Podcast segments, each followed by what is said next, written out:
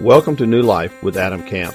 This podcast is a ministry of Rosemont Baptist Church in LaGrange, Georgia. Please visit us on the web at rosemontchurch.org. Enjoy the podcast.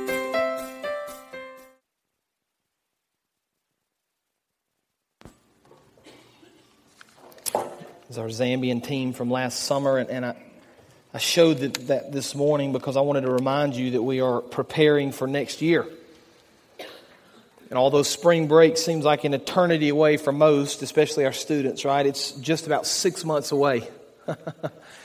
and so I know a lot of you have been praying and thinking about our upcoming mission trips for 2014. The sheets have gone out, and a lot of you have expressed interest. Some have signed up. But if you're thinking about a spring break trip, now is the time. You've got to make the decision. Our teams are forming. We're praying right now. We're making some preparations. Our teams will start meeting very soon. And so, if you're considering Zambia over spring break of 2014 or Guatemala over spring break of 2014, both those trips will be taking place.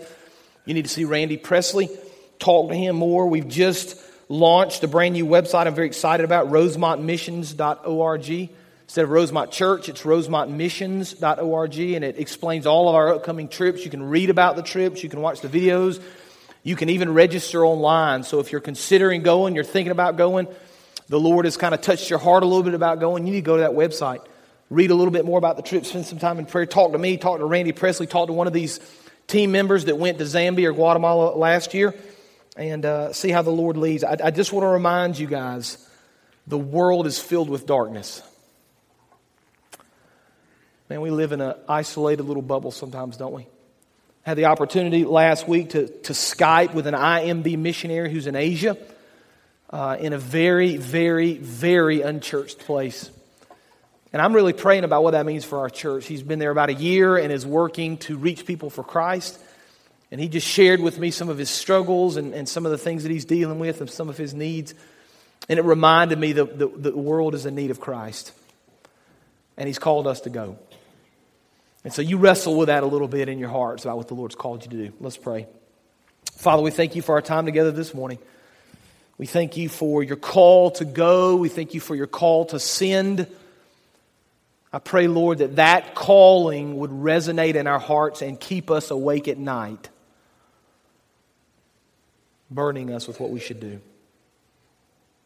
Pray for these people, Lord, these precious people of this church that have given so much and sacrificed so often, Lord, for you. I pray you would continue to impress upon their hearts the need to go, the need to send.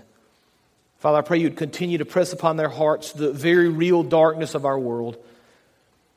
And I pray, Father, you continue to do a mighty work in our church through missions. Father, I pray for our time together this morning. As we open up the text of Scripture, may your name be honored and glorified in all the things that we say or do. It's in Jesus' name we pray. Amen. December of 1914 almost 100 years ago. World War I had been raging for about five months, and trenches had been dug from Belgium down into France, southward, all the way along the dividing line between France and Germany. And World War I had kind of descended into what became known as trench warfare, where, where these soldiers would literally live in these trenches that they dug out in the ground. And a hundred yards on the other side were other soldiers from the other army, the enemy, that also lived in their trenches. The area between was called no man's land. And so these men would live in these trenches until the order of attack was given. And when it was given, they would jump up out of their fortified little areas, their trenches, and run across no man's land through barbed wire, through reinforcements as artillery shells rained down upon them, as gunfire rained upon them. And they would try to literally capture 100 yards away the enemy's trench. This went on for months and months and months and months. And as you can imagine, most of those attacks were unsuccessful. And when it was all said and done, it resulted in hundreds of thousands of casualties and deaths. Now, that method of warfare was grueling and took an incredibly heavy toll on the soldiers involved. And with Christmas approaching, December of 1914, both sides hoped for some sort of a ceasefire. And there were signs that began to spring up that pointed to the possibility that maybe there could be, even for a short period of time, a truce. And so the British Daily Telegraph wrote a story in which a correspondent explained that at some point, somewhere along the lines, the Germans, and he wasn't quite sure how this happened, managed to slip a chocolate cake into the British trench as a sign of goodwill and peace. And I want to read for you now an account of that event, December of 1914. Even more amazingly, this writer said, it, this is the chocolate cake, was accompanied with a message. Now, these are the German forces fighting against the French and the British. They send a message across the lines asking for a ceasefire later that evening so they could celebrate the festive season, that would be the Christmas season, and their captain's birthday. They proposed a concert. 7:30 p.m. when candles the British were told would be placed on the tops of their trenches. The British accepted the invitation and offered some tobacco as a return present. That evening, at the stated time, German heads suddenly popped up and started to sing. Each number ended with a round of applause from both sides. This incredible scene led to what would be called the Christmas truce of 1914, an unplanned ceasefire all along the front. Now, that same writer went on to say it was the last of the examples of the outdated notion of chivalry between enemies in warfare and would never again be repeated. But on that day, Christmas Day 1914, singing, just for a moment, halted the fighting of World War I. What an interesting image. You see, probably more than we even understand, music has power in our lives. We all know the power of music in our hearts. We all have memories that are rekindled when that one song comes on the radio and we remember a time past, right? It doesn't matter how many years ago, when you hear that one song, whatever it is, and you're probably thinking of it right now, you remember that moment. You remember that time. For some of you in your marriages, there's that one song. And you hear that one song, and, and it takes you back, it rekindles all those memories that are past. We hum and we whistle our favorite songs and our favorite melodies. Why? Because music is important to us. Singing is important to us. And we understand that music has been around for thousands and thousands of years. In fact, music is important in the Bible. Singing is discussed all through the Bible. For example, we read passages like Romans 15 9. Therefore, I will praise you, speaking to the Lord, among the Gentiles. I will sing the praises of your name. Hebrews 2:12 says I will declare your name to my brothers and sisters in the assembly I will sing your praises. James 5:13 Is anyone among you in trouble let them pray is anyone happy let them sing songs of praise. You see music is not only important to our daily lives but music is incredibly important to our worship as well. And so we're going to spend some time this morning examining the importance of music in worship. So if you have your Bibles, I'm going to invite you to open to Colossians chapter 3. Colossians chapter 3. Galatians, Ephesians, Philippians, Colossians. There you are, you found it. They're small little books, all written by Paul, all written to churches in various areas in Asia Minor for specific reasons. We're going to focus this morning in Colossians chapter 3. Now, this is week 9, and it's our final week on worship. We spent the last eight weeks thinking about worship and studying worship and praying about worship. And so, for just a few minutes, as you find Colossians chapter 3, I want to review for you kind of what we've covered and where we've been and the things that the Lord has shown us. And then we're going to delve into this passage of Scripture. Week 1, eight weeks ago, nine weeks ago now. We studied and explained and understood through the teaching of Scripture that worship is not simply about a set time and a set place. We said if you think worship is simply 9:30 to 10:30 on Sunday morning or maybe 11 to 12 on Sunday morning, you're missing the truth of scripture. We should find opportunities and chances to worship at all times of our lives. We looked at John 4 and Christ told the woman at the well, you should worship in spirit and in truth. Week 2, we talked about the importance of preparing our hearts for worship. How when we do come together as a corporate body of Christ, we should come with a sense of expectation a sense of hope, a sense that the Lord is going to accomplish something incredible in our hearts and our minds as we worship together. Week three in our study, we looked at Romans chapter 12, verse 1, which says, Therefore, I urge you, brothers, in view of God's mercy, to offer your bodies as living sacrifices, holy and pleasing to God. This is your true and proper worship, or your spiritual act of worship, as some scriptures say. And we were reminded that we should give of ourselves to the Lord. And when we give of ourselves to the Lord, we worship. Week four, we looked at Psalm 150 and we answered four simple questions about worship. Where should we worship the Lord? Everywhere. Why should we worship the Lord? Because of His power and His glory and His majesty. How should we worship the Lord? With excitement and joy, music and celebration. All this is right out of Psalm 115. Who, Psalm 150. Who should worship the Lord? Everyone. Week five, we looked at Revelation 15 and we talked about the, the future of worship. And we looked to a time at some point in the future when every knee would bow and every tongue would confess that Jesus Christ was Lord. And we talked about worshiping the Lord, the eternal God, the Almighty King, the God of the nations, and how one day all believers would come together in heaven around that throne to worship and to sing to the Lord. Week six, we looked at Hebrews chapter 10 and we talked about true worship and how, in order to experience true worship, we need to grow in our walk.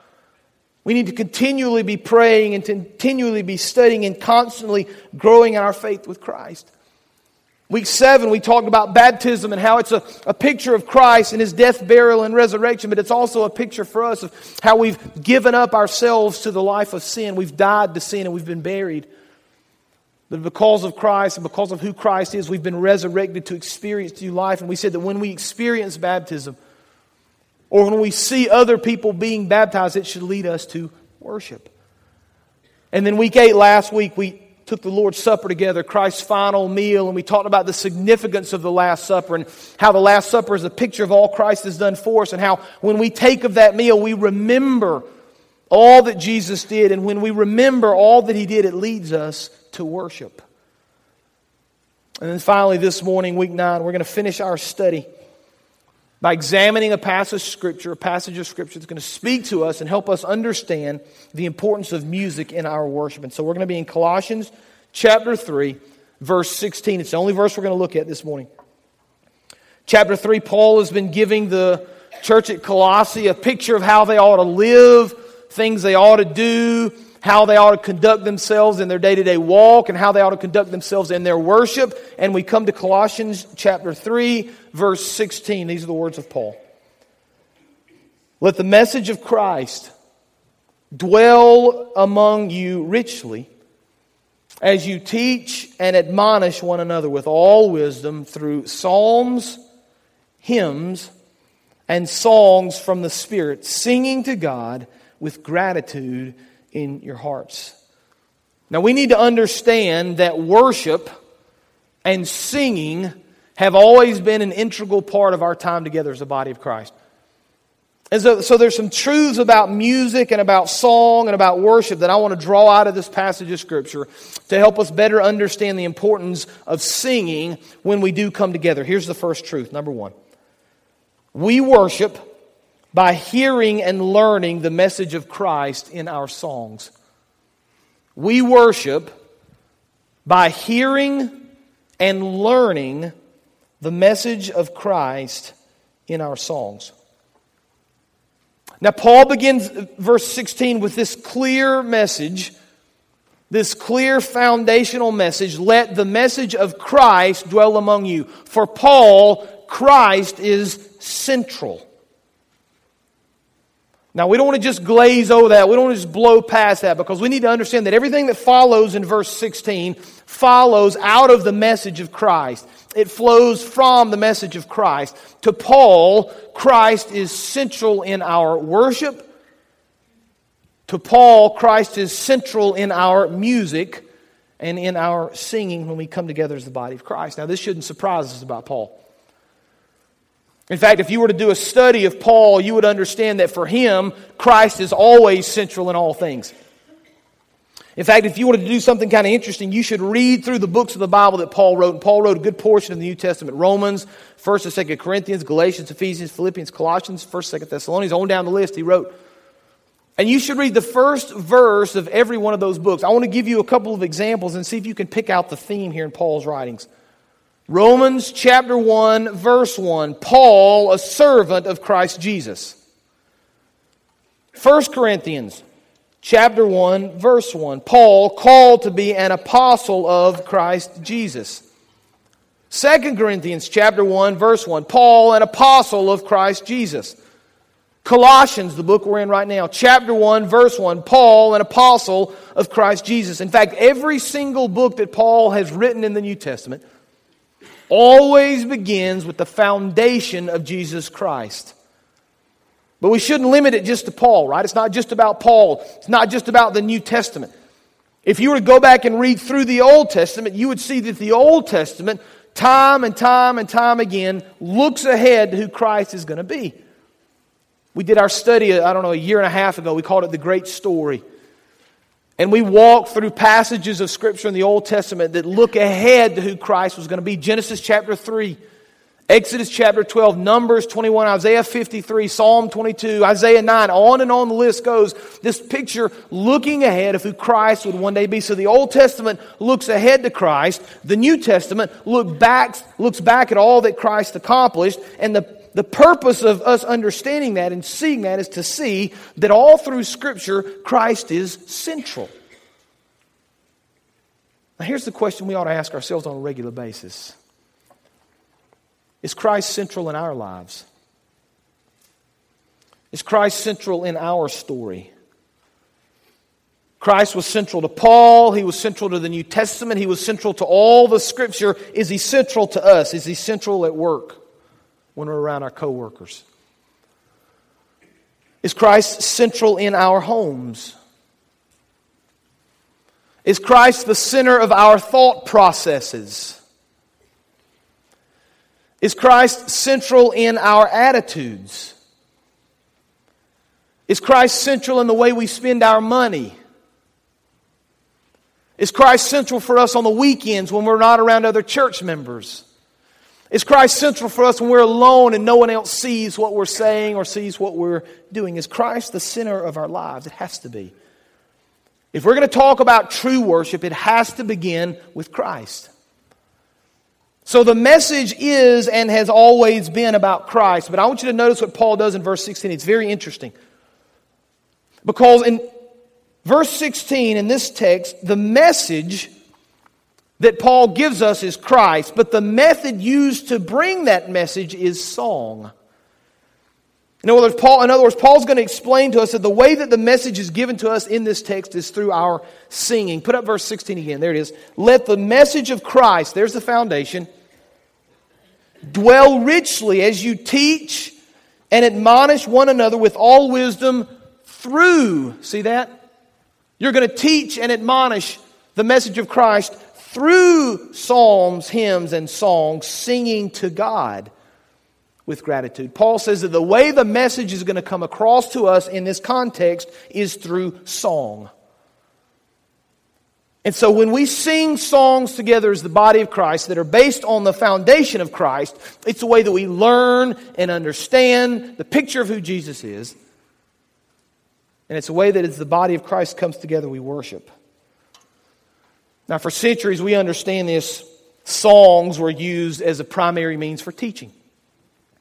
In fact, one historian studying ancient civilizations said this prior to the invention of printing, hymns and songs were a necessary and invaluable means of implanting Christian teaching.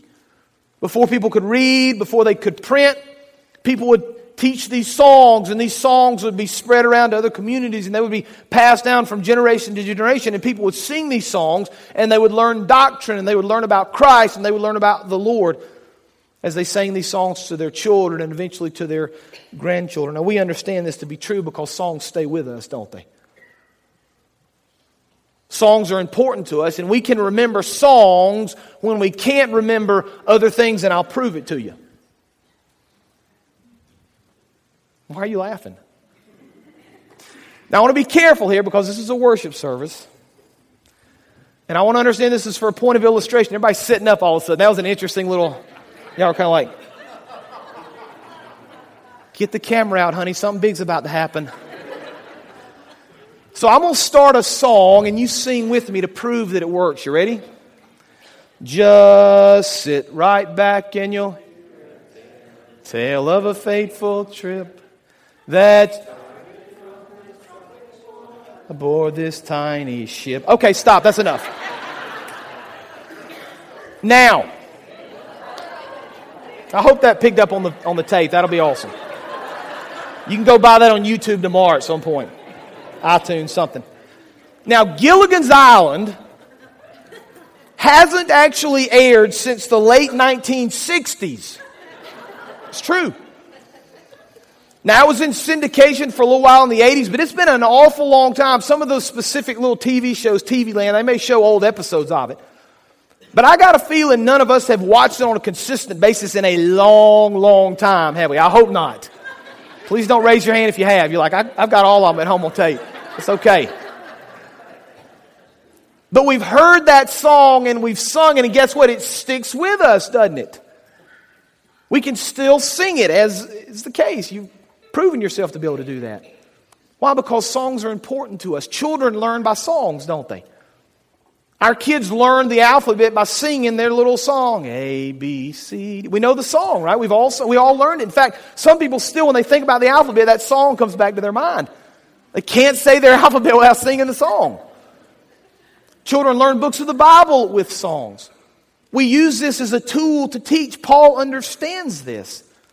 Paul understands that songs are important, that we learn through singing. And so it's interesting the words that Paul uses here. Bring that text back up again, verse 16. Paul says, The message of Christ is going to dwell richly among you. Watch this, as you teach and admonish or correct one another with wisdom. How? Through singing. Paul says this is a method in which you can learn. This is a method in which you can teach. This is a method in which you can understand because singing is important. But I think there's a warning here as well, isn't there? Songs are awfully important, so we need to be careful of the things we put into our brain, don't we? Because we remember. And we may not understand exactly what's going into our brain, but it's teaching us something whether we know it or not. It's helping us understand a lifestyle is okay whether we understand it or not. And so I just want to encourage and, and, and kind of give us a warning based on the truth of this scripture. We need to be careful.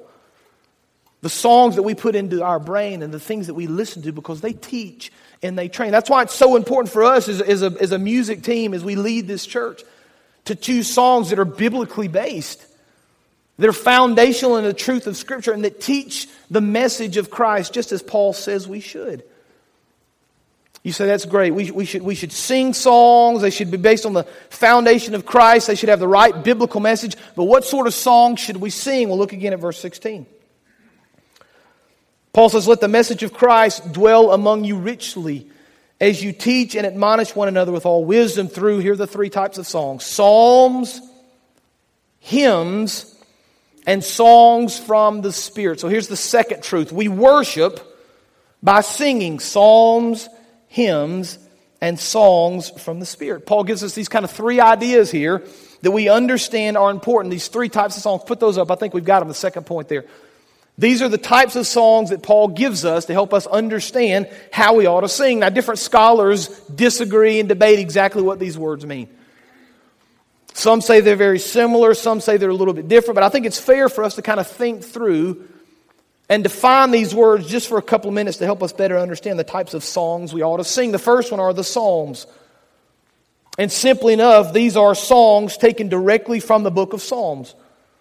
You understand that the book of Psalms was written, a lot of it by David and by other writers, and they were intended to be put to music. And so you see oftentimes in the headline of the Psalms with the harp or with the lyre or with the tambourine or with the horns, and there's this sense that in the Old Testament when they read these Psalms, they did it with music. And they sang it with music. It was an important part of who they are. But we understand as we think about the kind of songs that we ought to sing today, those songs ought to be drawn specifically from the Scripture specifically from the teaching of the truth of the Word of God. You, you may remember we sang a song called Like Incense today. Your statutes are my heritage forever. My heart is set on keeping your decrees. Please still my anxious urge toward rebellion. Let love keep my will upon its knees. It's directly from the Psalms. Psalm 119, 111, and 112. Your statutes are my heritage forever. They are the joy of my heart. My heart is set on keeping your decrees to the very end. Oh God, you are my God, and I will praise you. That's the chorus of that song. Psalm 118, verse 28. You are my God, and I will praise you. That song says that my prayer, like incense, will rise before you, the lifting of my hands a sacrifice. Psalm 141, verse 2. May my prayer be set before you like incense. May the lifting of my hands be like the evening sacrifice. And on and on I could go because the songs that we sing are, are, are taken and come directly from the scriptures. We do that on purpose. It's not by accident. You know, we're not going to choose songs that aren't biblically correct. We're not going to choose songs that don't come from the scripture. And so Paul says you need to sing the psalms, which we do. You need to sing the Psalms that come from the word of the Lord because they're true and they teach and they help us understand exactly who the Lord is. Hymns are the second list. Hymns can be defined as a direct address of praise and glory to God. And sometimes we think about hymns being older or hymns or songs that we've sung in the past, but a hymn is basically a song that leads to our praise.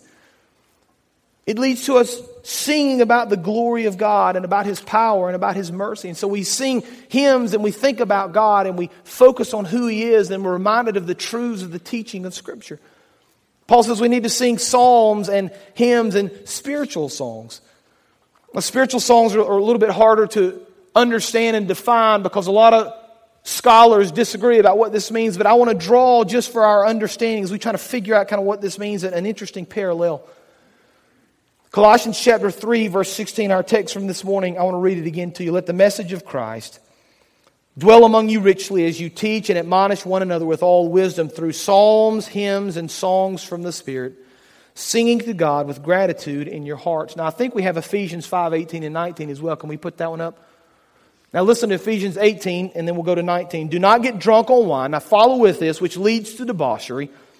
Instead, be filled with the Spirit, on to verse 19, speaking to one another with psalms, hymns, and songs from the Spirit. See, it's very similar. Sing and make music from your heart to the Lord. So there's this sense here that when we read Ephesians 5 18 and 19, and we hear that Paul is warning people not to be drunk on wine, but instead to be drunk in the Spirit, basically, to be filled with the Holy Spirit. That the people of the New Testament, when they were filled with the Spirit, looked a little different than people that weren't.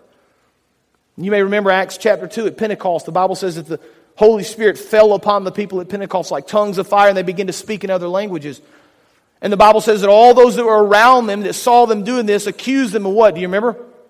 Being drunk with wine. And Peter stands up and he says, it's, Listen, it's too early in the morning for that, right? These people aren't drunk with wine, they're drunk with the Spirit. So there's this sense here that when we're filled with the Spirit, we're, we're acting in ways that people don't necessarily understand. And so as we read Paul again in Colossians 3.16, using the same phrase he used in Ephesians 5, the same sorts of songs, songs from the Spirit. We ought to understand that singing songs from the Spirit simply means we're singing in the Spirit of the Lord.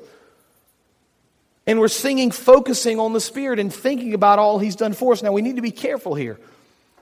Because if we're not sensitive to those around us, that can become a distraction. We all know kind of what those kinds of things look like. I'll never forget when I was younger, before I was even married, I visited a church that was, I'll just use the quotes, a little more charismatic than we are.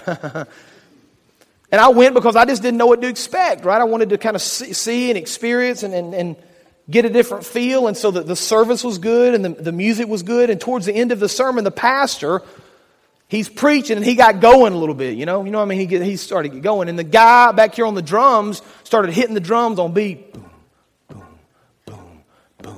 As the pastor's speaking. and the pastor's getting revved up. You know, he's starting to go, right? The drum and, and he gets in the music going and mowing and, and they started playing and loud and just energetic kind of thing. It was really cool. And all of a sudden the pastor said, if you don't mind, I'm going to take a run for Jesus. And he came down off the pulpit and he started running. And I don't mean he was just walking. I mean, he went down one aisle, across the back, down the front, and he is booking. He's not just walking. And he made two laps, and his wife hopped up and followed him. And she started running for Jesus. And the, the, the, the, congregation was just, you know, they were into it, right? And at that moment, he just lost me. I mean, I was out at that moment. I'm sure those people were in, and it was, you know, I, I get all that, but I, I, was totally distracted. I mean, I was too busy just watching this guy run around to know anything else that was going on in that service. Now, I'm not saying he wasn't filled with the Spirit. That's between him and the Lord. I, I'm really not saying any of that. But what I am saying is for me, it was distracting. And so we need to be careful as we, as we allow the Spirit to lead us and to guide us. We certainly want to be sensitive to people around us, but we also want to be focusing on the Lord. We need to sing these psalms and these hymns in the Spirit, honoring Christ. That's what Paul calls us to do. Now we need to finish up. Verse 16 again the end of the passage, let the message of Christ, I'm not, not going to take a run for Jesus today, by the way. Don't, don't be fearful. Let the message of Christ dwell among you richly as you teach and admonish one another with all wisdom through psalms, hymns, songs from the Spirit. Now, here's the third point singing to God with gratitude in your hearts. Here's truth number three. We worship by singing to God with a grateful heart.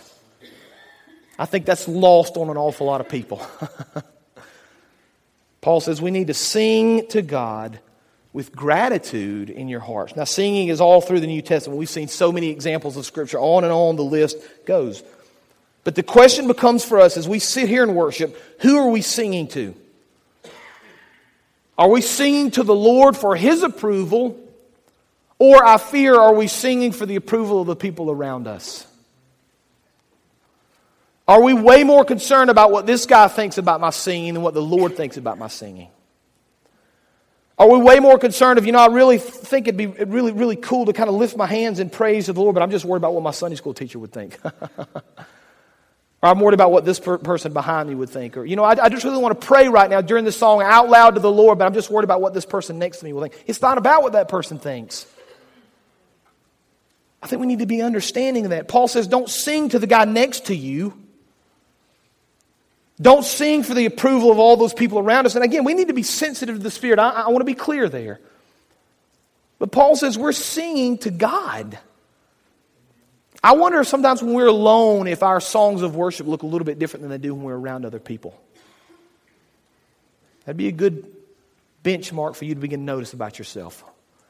Are you at home just singing and praising, and then you're at church? Uh, is, it, is it different? Paul says we need to sing unto the Lord, right? That means we should be joyous and we should be excited, right? And we should be happy to be here. But here's the problem and here's the struggle. We can talk about this all we want to, and we can talk about how wrong it is, but the truth of the matter is, we all live in a world that, for the most part, is devoid of joy, don't we? So many of you will get up tomorrow morning and go into an atmosphere of people that may be good people, but there's no true joy there. Or maybe it's a really big struggle for you every day at work. Or maybe you're around people who are just negative and are not at all interested in the things of Christ. And we live our lives in that world. And it's hard for us sometimes if we're not very careful, if we're not very careful about focusing on Christ during those times, it's very hard for us to find joy. But here's the problem for us. If we live our lives in that world, never focusing on Christ, never sensing His joy, never living for Him day to day to day to day, it's hard to live our lives Monday through Saturday like that and get up on Sunday morning and come to church and be filled with joy. That's hard to do.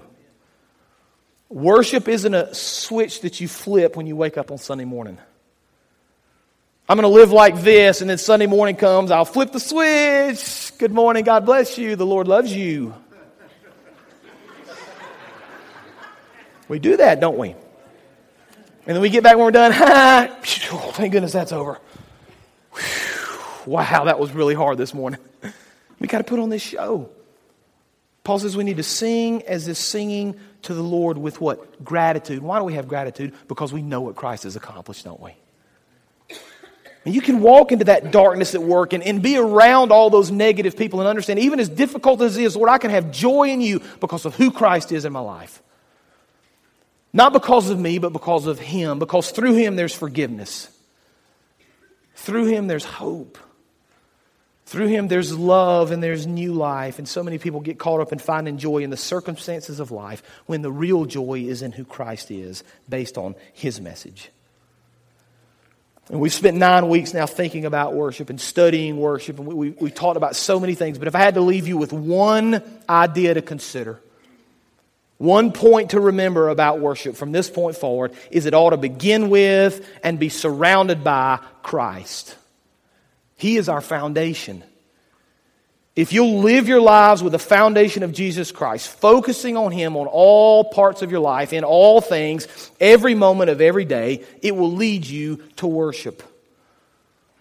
I want to finish with a quote from, from an early church father around the year 120. And I just like these quotes because it reminds me that we stand in a long line of believers who understand and remember the importance of singing and the importance of worship. And I just imagine these people gathered around little lamps in little buildings or in caves, huddled together, singing praises to the Lord, even in the midst of persecution. And here's what Ignatius says in the year 120 The song of Jesus Christ resounds, and I can just imagine it echoing through those caves in your unity and in your harmonious love. Yes, all of you should become one choir so that in perfect harmony, taking your keynote from God in unity, you may with one voice sing praises to the Father through Jesus Christ so that he may hear you and recognize you by your good deeds as members of his Son. When we focus on Christ and we sing praises to His name and we remember all that He has done, it will lead us to worship. Let's pray. Father, we thank you again for the truth of your word. We thank you again, Lord, for the clarity of your word. I pray, Father, we'd have the strength to apply it to our lives, Lord. I pray we'd have the strength to make you foundational in all we do. Not just on Sunday morning, not just at certain parts during the week, but at all times, Father, even in those difficult moments, to, to focus on you, to remember you as our foundation. Father, I pray that as we sing songs from the scriptures and, and songs uh, that focus on you, Lord, that we would do that in the power of the Spirit thinking about you and, and loving you, Father. And then I pray that as we sing those things, we sing to you with gratitudes in our heart, remembering, Lord, all that you've given us. Father, you lead us to, to be reminded on a regular basis of your power and your glory and your majesty, Father. And I pray when we do that, we would experience true worship for your honor and for your glory. It's in Jesus' name we pray. Amen. You can stand. We're going to give you. Thank you for joining today's sermon. We would love to hear how today's message blessed you. Use the Contact Us link on our website at rosemontchurch.org. God bless.